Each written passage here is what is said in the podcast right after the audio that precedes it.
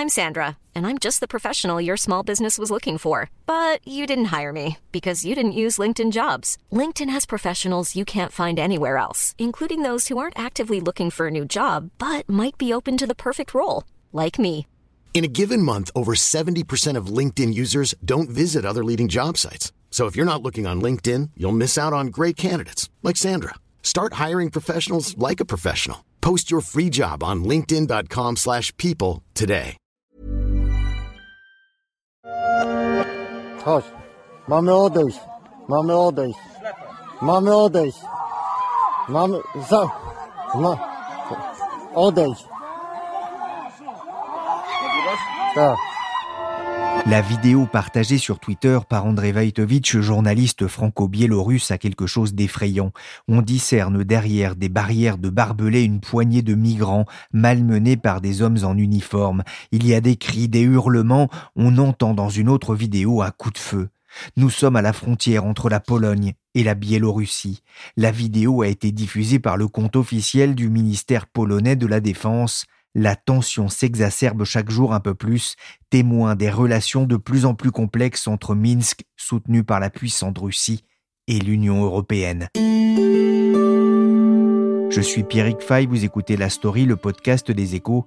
Comme chaque jour, la rédaction du journal se mobilise pour raconter et analyser un moment clé de l'actualité économique, sociale ou géopolitique. Et aujourd'hui, on va essayer de comprendre comment la frontière polonaise est devenue un enjeu de crispation migratoire en Europe, loin, si loin de l'Afrique et du Moyen-Orient.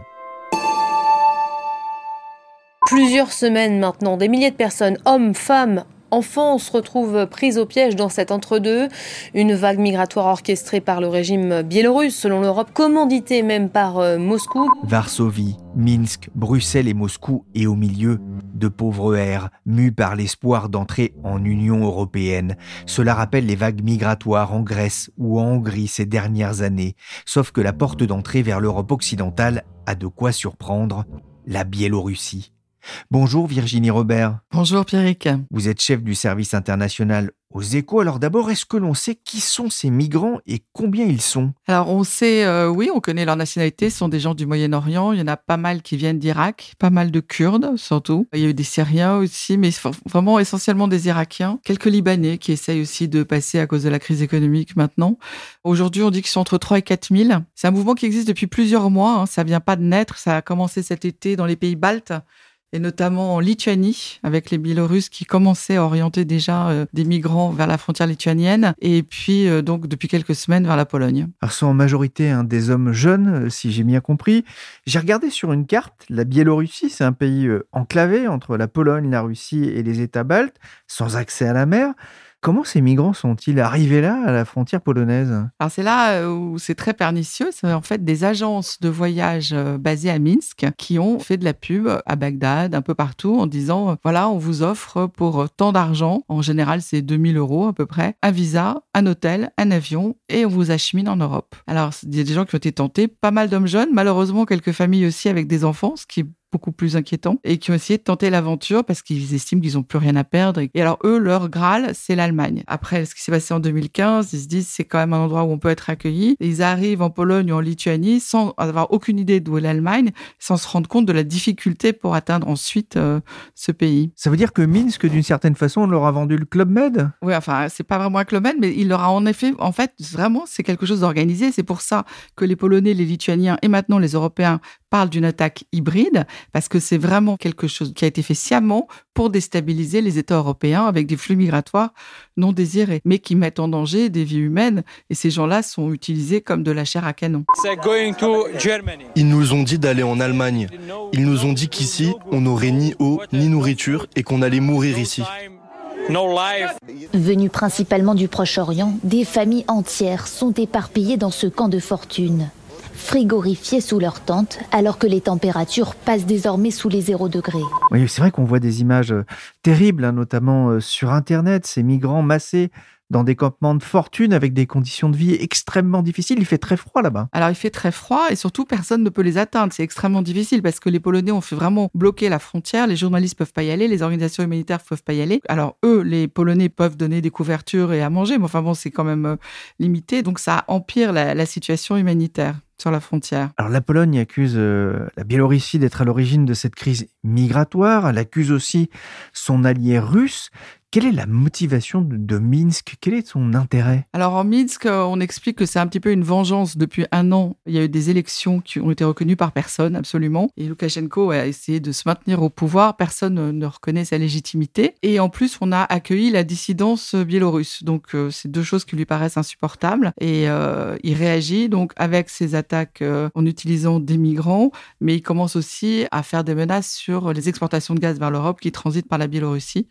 Et donc euh, là aussi, c'est un danger supplémentaire euh, alors que l'hiver arrive. En s'attaquant ainsi à, la Pologne, alors c'est vrai qu'il y a une proximité euh, forcément géographique, mais Minsk et Moscou n'ont pas tapé au hasard. La Pologne, c'est aujourd'hui l'un des maillons faibles de l'Europe. La Pologne, c'est un pays européen, il fait partie des 27, c'est un pays avec lequel on a des dissensions, notamment sur l'état de droit, mais ça reste un pays européen qui est aujourd'hui en train d'essayer de défendre une frontière euh, européenne. Donc euh, évidemment qu'il y a des désaccords et beaucoup avec la Pologne, mais sur ce sujet-là, l'Europe est avec les Polonais, évidemment, et Borrell est le premier à le dire, que l'Europe est menacée par ce qui est en train de se passer en Pologne et en Lituanie notamment. Justement, comment est-ce que les principales capitales européennes réagissent à cette crise? Alors aujourd'hui, Aujourd'hui, nous sommes euh, lundi, donc 15 novembre. Il y a un conseil des ministres des Affaires étrangères qui se tient cet après-midi. Donc l'idée, c'est d'imposer de nouvelles sanctions, surtout vis-à-vis euh, de personnalités proches de Loukachenko, donc des Biélorusses. Mais il y a déjà énormément de sanctions. Ce serait la cinquième fois qu'on les sanctionne, donc c'est moyennement efficace. Je pense que le plus efficace, c'est la diplomatie. Et la diplomatie, elle n'a pas arrêté de tout le week-end. Il y avait, comme vous le savez, à Paris, une conférence sur la Libye où Sergei Lavrov, le ministre des Affaires étrangères russe, était présent. Il y avait aussi le ministre de la Défense russe qui était présent. Et ils ont parlé avec euh, Florence Parly et, Jean-Yves Le Drian. Donc, euh, visiblement, les Russes, eux, ont une carte à jouer, un message à faire passer à Minsk. Et c'est peut-être en train de passer ce message, parce que Minsk a l'air de dire de vouloir faire des efforts. Le problème, c'est que sur le terrain, c'est de plus en plus compliqué, notamment à Kuznica, où il y a un barrage qui s'est monté. Je crois qu'il y a 2000 soldats polonais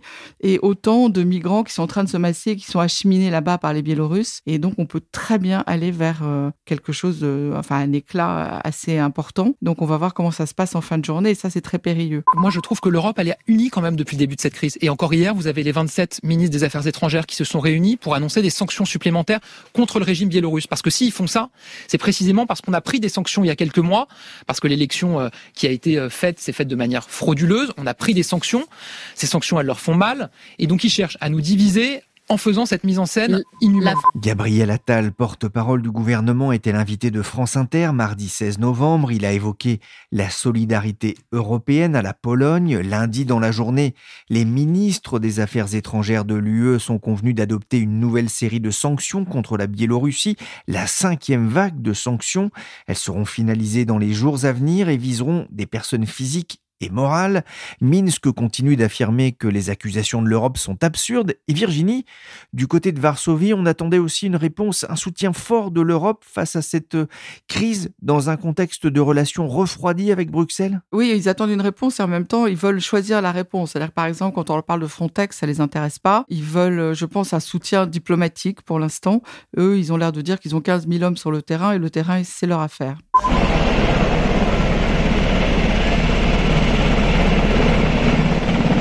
On entend ici le son d'un hélicoptère à la frontière polonaise à Kuznica. Plusieurs centaines de migrants patientent dans l'espoir d'une ouverture.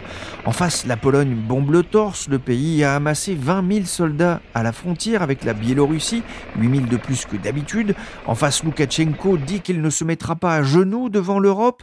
Le ton monte en Pologne. Mateusz Morawiecki, Premier ministre, a averti sur Facebook que la frontière polonaise n'est pas seulement une ligne sur une carte. La frontière est sacrée. Le sang polonais a été versé pour elle. La Russie a de son côté envoyé deux bombardiers stratégiques survoler la Biélorussie la semaine dernière et Moscou déploie des troupes près de sa frontière avec l'Ukraine. Virginie, ça peut mal finir? Ah bah c'est un peu la crainte euh, dans les chancelleries aujourd'hui, oui, ça peut mal finir. On a déjà vu des mouvements de troupes, on sait que les Russes sont aussi en train de masser leurs troupes. Donc euh, oui, tout le monde joue un peu euh, des muscles là pour l'instant. On espère que ça s'apaise et on espère que les Russes œuvreront pour que ça s'apaise. Je crois que beaucoup dépend d'eux aujourd'hui et je pense que la diplomatie française a été très insistante dans ce sens-là. Au-delà de l'aspect humanitaire, il y a aussi un enjeu de, sécurité européenne. La question du terrorisme au moment où se tient le, procès des attentats du, du 13 novembre est aussi dans toutes les têtes dans les chancelleries. je pense que le terrorisme, c'est vraiment un risque avec lequel on vit maintenant euh, depuis longtemps euh, en Europe. Est-ce qu'il y a des terroristes parmi les migrants qui sont en train de passer? Je ne sais pas, c'est possible. C'est la crainte de certains en tout cas. Donc c'est sûr que les gens qui passeront euh, seront identifiés, seront surveillés. Euh, mais l'idée, c'est pas qu'ils passent. L'idée, c'est qu'ils puissent rentrer chez eux, qu'on arrête de les utiliser euh, comme une marchandise ou en tout cas dans un rapport de chantage avec le reste de l'Europe et en effet éviter de potentiels actes terroristes autant que se peut. La Turquie est en train d'agir, l'Irak est aussi en train d'agir là pour tarir cet afflux via des, avions, des avions dont certains d'ailleurs sont de nationalité irlandaise, d'après ce que j'ai pu lire sur RFI, signe que quand même certains profitent aussi de la situation. Ce sont des avions qui sont loués hein, par l'Irlande. On est dans une situation assez euh, inextricable, mais ça, la solution viendra notamment de là, de tarir euh, directement à, l'entrée. Non, vous avez raison. Le fait que les Irakiens et les Turcs euh, bougent et évitent les départs, c'est très important. Ça veut dire que là, la diplomatie a fonctionné. Ensuite, il va aussi y avoir des sanctions contre les compagnies aériennes qui acheminent ces gens-là, et notamment Belavia. Mais c'est évident que pour contrôler les flux, il faut les contrôler depuis le pays de départ. La France a prévenu aussi la Russie lundi que l'OTAN était prête à défendre la souveraineté de l'Ukraine. Les présidents français et russes se sont parlé lundi et les deux dirigeants sont convenus qu'il fallait une désescalade des tensions migratoires à la frontière entre la Biélorussie et la Pologne. Varsovie qui a indiqué qu'elle commencerait en décembre la construction d'un mur le long des frontières avec la Biélorussie. Le Parlement polonais avait donné son feu vert il y a un mois. La première fois que j'ai entendu parler de migrants à la frontière entre la Pologne et la Biélorussie, j'ai pensé qu'il s'agissait d'habitants de ce pays de près de 10 millions d'habitants, désireux de fuir la dictature d'Alexandre Loukachenko. Bonjour Yves Bourdillon. Bonjour. Vous êtes journaliste au service international des échos. On ne peut pas évoquer la Biélorussie sans parler de la situation politique dans ce pays et de son président. Depuis un an, le pays s'enfonce dans, la répression et le chaos. Alors la répression très visiblement puisque euh, les opposants sont arrêtés ou ont dû s'exiler. Le régime biélorusse a même réalisé un acte de piraterie internationale en faisant détourner par ses services secrets un avion pour qu'il atterrisse chez lui et s'emparer d'un opposant, ce qui est absolument hallucinant en mai dernier. Donc oui, il y a une, une répression très claire. En revanche, le chaos, ça serait beaucoup dur parce que finalement, l'économie de ce petit pays, rappelons, 10 euh, millions d'habitants, c'est une ex-république soviétique qui vit encore finalement assez largement sous le schéma soviétique avec des grandes fermes collectives, une industrie euh, lourde ou légère, euh, relativement performante, enfin à coût de production très bas. Donc ça tourne puisque les sanctions occidentales ne sont pas massives, ne serait-ce que pour ne pas appauvrir la population au niveau de vie assez bas. Ce sont des sanctions assez ciblées, mais toutefois assez désagréables pour le régime, ce qui fait qu'il a essayé de desserrer les treintes en créant euh, artificiellement cette crise des migrants. Donc ce n'est pas le chaos, ça tourne, mais le régime se sent un peu acculé.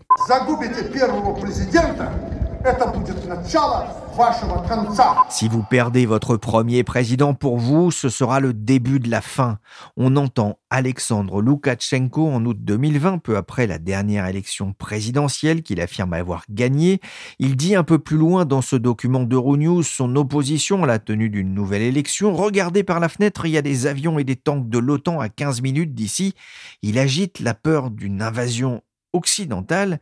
Mais Yves, qui est Alexandre Loukachenko? Alors, c'est le dernier dirigeant au monde à avoir dirigé une sauve-cause qui a été élu en 1994 et qui a été réélu depuis euh, à chaque fois avec des élections plus ou moins manipulées. La dernière en date, en août 2020, est celle qui a déclenché la crise, euh, puisqu'il prétendait avoir remporté 80% des suffrages, alors qu'il était très certainement en, minorité. Et donc c'est un potentat assez particulier, ou qui règne avec un quart de répression, un quart de propagande plus ou moins hallucinante. Il disait que le, Covid pouvait se soigner avec de la vodka. Il prétend régulièrement que la Pologne va envahir le pays, etc. Et puis aussi, il prétend lutter contre la corruption alors qu'elle est tout de même assez massive, y compris parmi ses proches. Donc c'est un régime euh, qui semble un peu enfermé dans le formol soviétique. Depuis euh, les élections, la répression est assez violente. Il y a des atteintes aux droits de l'homme. Il y aurait plus de 600 prisonniers politiques. Des dizaines d'associations et d'ONG ont été contraintes de cesser leur activité.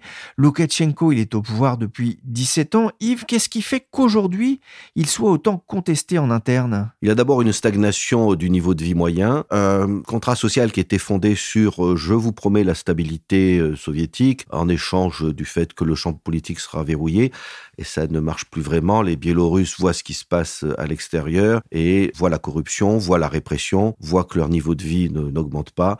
Et donc tout cela fait un cocktail assez dangereux pour lui parce que les Biélorusses aspirent à un système politique euh, déverrouillé, enfin à l'occidental en quelque sorte. Ce qui se passe actuellement à la, frontière polonaise, c'est aussi la traduction ultime des relations dégradées entre l'Europe et, la Biélorussie? Oui, puisque le, coup de poker tenté par euh, Loukachenko avait évidemment le feu vert de son parrain euh, Vladimir Vladimirovitch Poutine. Donc euh, c'est aussi une opération par laquelle le Kremlin espère déstabiliser euh, l'Europe, créer une crise politique à, ses frontières, créer un dilemme entre les Polonais qui défendent la frontière, euh, l'Union européenne qui en plus a des relations difficiles en ce moment avec Varsovie. Donc tout cela, ça s'ajoute à un climat un peu de guerre froide depuis quelques années entre des sanctions, les tensions sur l'Ukraine. Enfin, on peut dire que depuis 2014 et l'annexion de la Crimée, qui était quand même sans précédent en Europe, première annexion manu militari depuis la Deuxième Guerre mondiale, les relations sont très difficiles et là, on est dans une situation encore plus tendue en ce moment.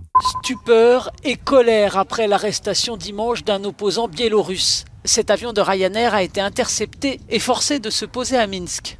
Le vol commercial qui reliait la Grèce à la Lituanie faisait l'objet d'une alerte à la bombe, selon les autorités biélorusses. Depuis mai dernier, le piratage d'un avion Ryanair Minsk est de plus en plus isolé, mis au banc par l'Union européenne, accusé par les États-Unis, mais le pays dispose toujours du soutien et de l'aide de la Russie. Yves, pourquoi la Biélorussie est-elle aussi importante pour Poutine? Parce que c'est un pays de sa sphère d'influence et il perd, euh, le, Kremlin perd régulièrement des pays qui se tournent vers l'Ouest euh, à force de leur taper dessus ou de leur euh, annexer des bouts, comme il l'a fait en Géorgie, en Ukraine. Il ne faut pas s'étonner si ces pays-là se tournent vers l'Union européenne ou l'OTAN. Et la Biélorussie est un pays qui est slave, de religion orthodoxe, et donc il s'intègre parfaitement dans le projet qu'on prête à, Vladimir Poutine de euh, vouloir reconstituer une espèce d'URSS 2.0, euh, enfin d'union slave entre Ukraine, Biélorussie et Russie. Donc de ce point de vue-là, c'est un pays que le Kremlin ne peut pas se permettre, imaginer, se tourner vers l'Ouest, ce qui d'ailleurs ne correspond pas au projet euh, du régime, évidemment. Pas certain que les Biélorusses, enfin, ils sont prêts à se tourner vers l'Ouest, mais euh, il n'y a pas, semble-t-il, un gros appétit d'entrer pour autant dans l'Union ou l'OTAN.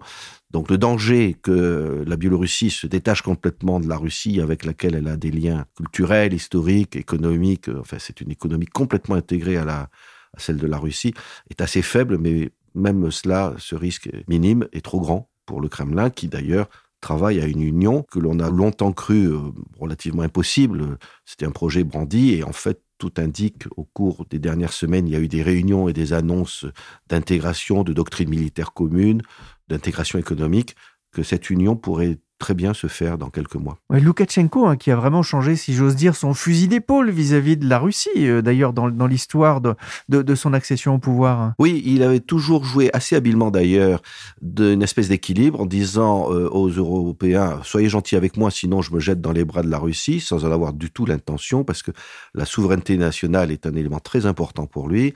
Et de temps en temps, il disait aux Russes, il faut me, me vendre du gaz à bas prix, parce que sinon je vais me tourner vers l'Ouest. C'est un jeu que d'ailleurs d'autres pays de l'ex-URSS pratiquent assez habilement. Et là, à cause des sanctions depuis son élection frauduleuse d'août 2020, il se tourne de plus en plus vers la Russie, dont il dépend désormais entièrement à la fois au niveau des forces de répression, mais aussi économiquement, et ce qui fait qu'il risque d'être absorbé, ce qui serait d'ailleurs la fin de son rêve d'indépendance nationale. en 2019, hein, plus de 41% des exportations biélorusses se faisaient vers la Russie, 56% des importations provenaient de Russie. On voit bien hein, le lien économique très fort entre ces deux pays. La Russie Vladimir Poutine a indiqué ce week-end vouloir euh, apporter son aide à la résolution du conflit, après les menaces de coupure du gazoduc, il y a Europe qui achemine du gaz naturel russe vers l'Europe. Ça ne s'entend pas très bien passer du côté du Kremlin. Yves, de l'autre côté, quel impact pourrait avoir cette crise sur la relation entre Bruxelles et, Varsovie? Comme cette crise est en train de se dénouer, je serais tenté de dire qu'elle n'aura pas un impact trop catastrophique, puisque on constate que effectivement Poutine se rend compte qu'il ne peut pas se permettre de laisser le gaz être coupé vis-à-vis de l'Allemagne, qui son grand partenaire. Donc il a fait des déclarations plutôt apaisantes ce week-end en disant que la Russie n'était pour rien dans cette affaire. On a appris ce matin que Loukachenko disait qu'il était prêt à renvoyer les réfugiés irakiens ou, syriens euh, chez eux. Et d'ailleurs, l'Europe a joué assez habilement en négociant avec la Turquie et l'Irak ce week-end que les avions de ces pays n'achemineraient plus de migrants vers Minsk. Donc, en gros, euh, Loukachenko n'a plus de carburant. Les carburants, ce sont les, migrants dont il se servait comme d'une arme de guerre euh, hybride. Donc, la crise va se dénouer et euh, du coup, la relation entre l'Union européenne et la Pologne s'est un peu apaisée et peut-être que ça va rester comme ça parce que l'Union s'est rendu compte que la Pologne était un, un élément clé pour la défense de sa frontière orientale.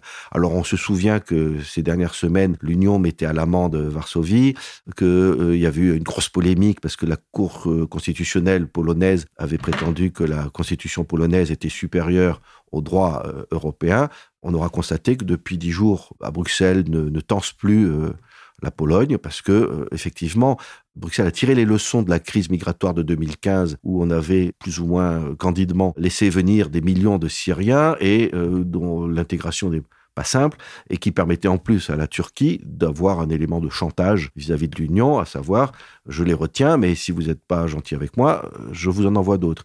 Et donc l'Union ne voulait plus être dans cette situation de dépendance vis-à-vis de Loukachenko et semble avoir négocié ce qu'il fallait avec la Turquie et l'Irak. Du coup, la crise entre la Pologne et l'Union est peut-être résolue, mais elle peut aussi euh, rebondir. Merci Yves Bourdillon et Virginie Robert du service international des échos. Pour suivre le développement de cette crise, rendez-vous sur le site leséchos.fr et bien sûr dans les pages du quotidien. La story, le podcast des échos, s'est terminé pour aujourd'hui. Cette émission a été réalisée par Willy Gann, chargé de production et d'édition Michel Varnet.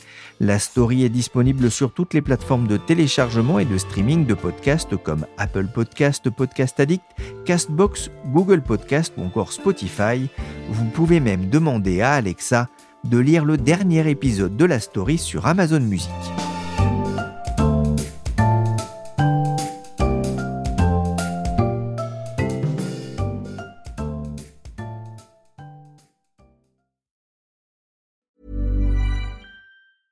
Imagine the softest sheets you've ever felt. Now imagine them getting even softer over time. That's what you'll feel with Bowl and Branch's organic cotton sheets. In a recent customer survey, 96% replied that Bowl and Branch sheets get softer with every wash. Start getting your best night's sleep in these sheets that get softer and softer for years to come. Try their sheets with a 30-night guarantee. Plus, get 15% off your first order at bowlandbranch.com. Code BUTTERY. Exclusions apply. See site for details.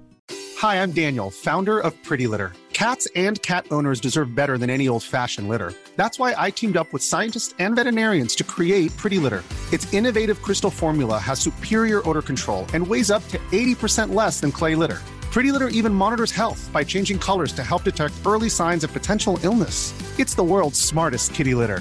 Go to prettylitter.com and use code ACAST for 20% off your first order and a free cat toy. Terms and conditions apply. See site for details.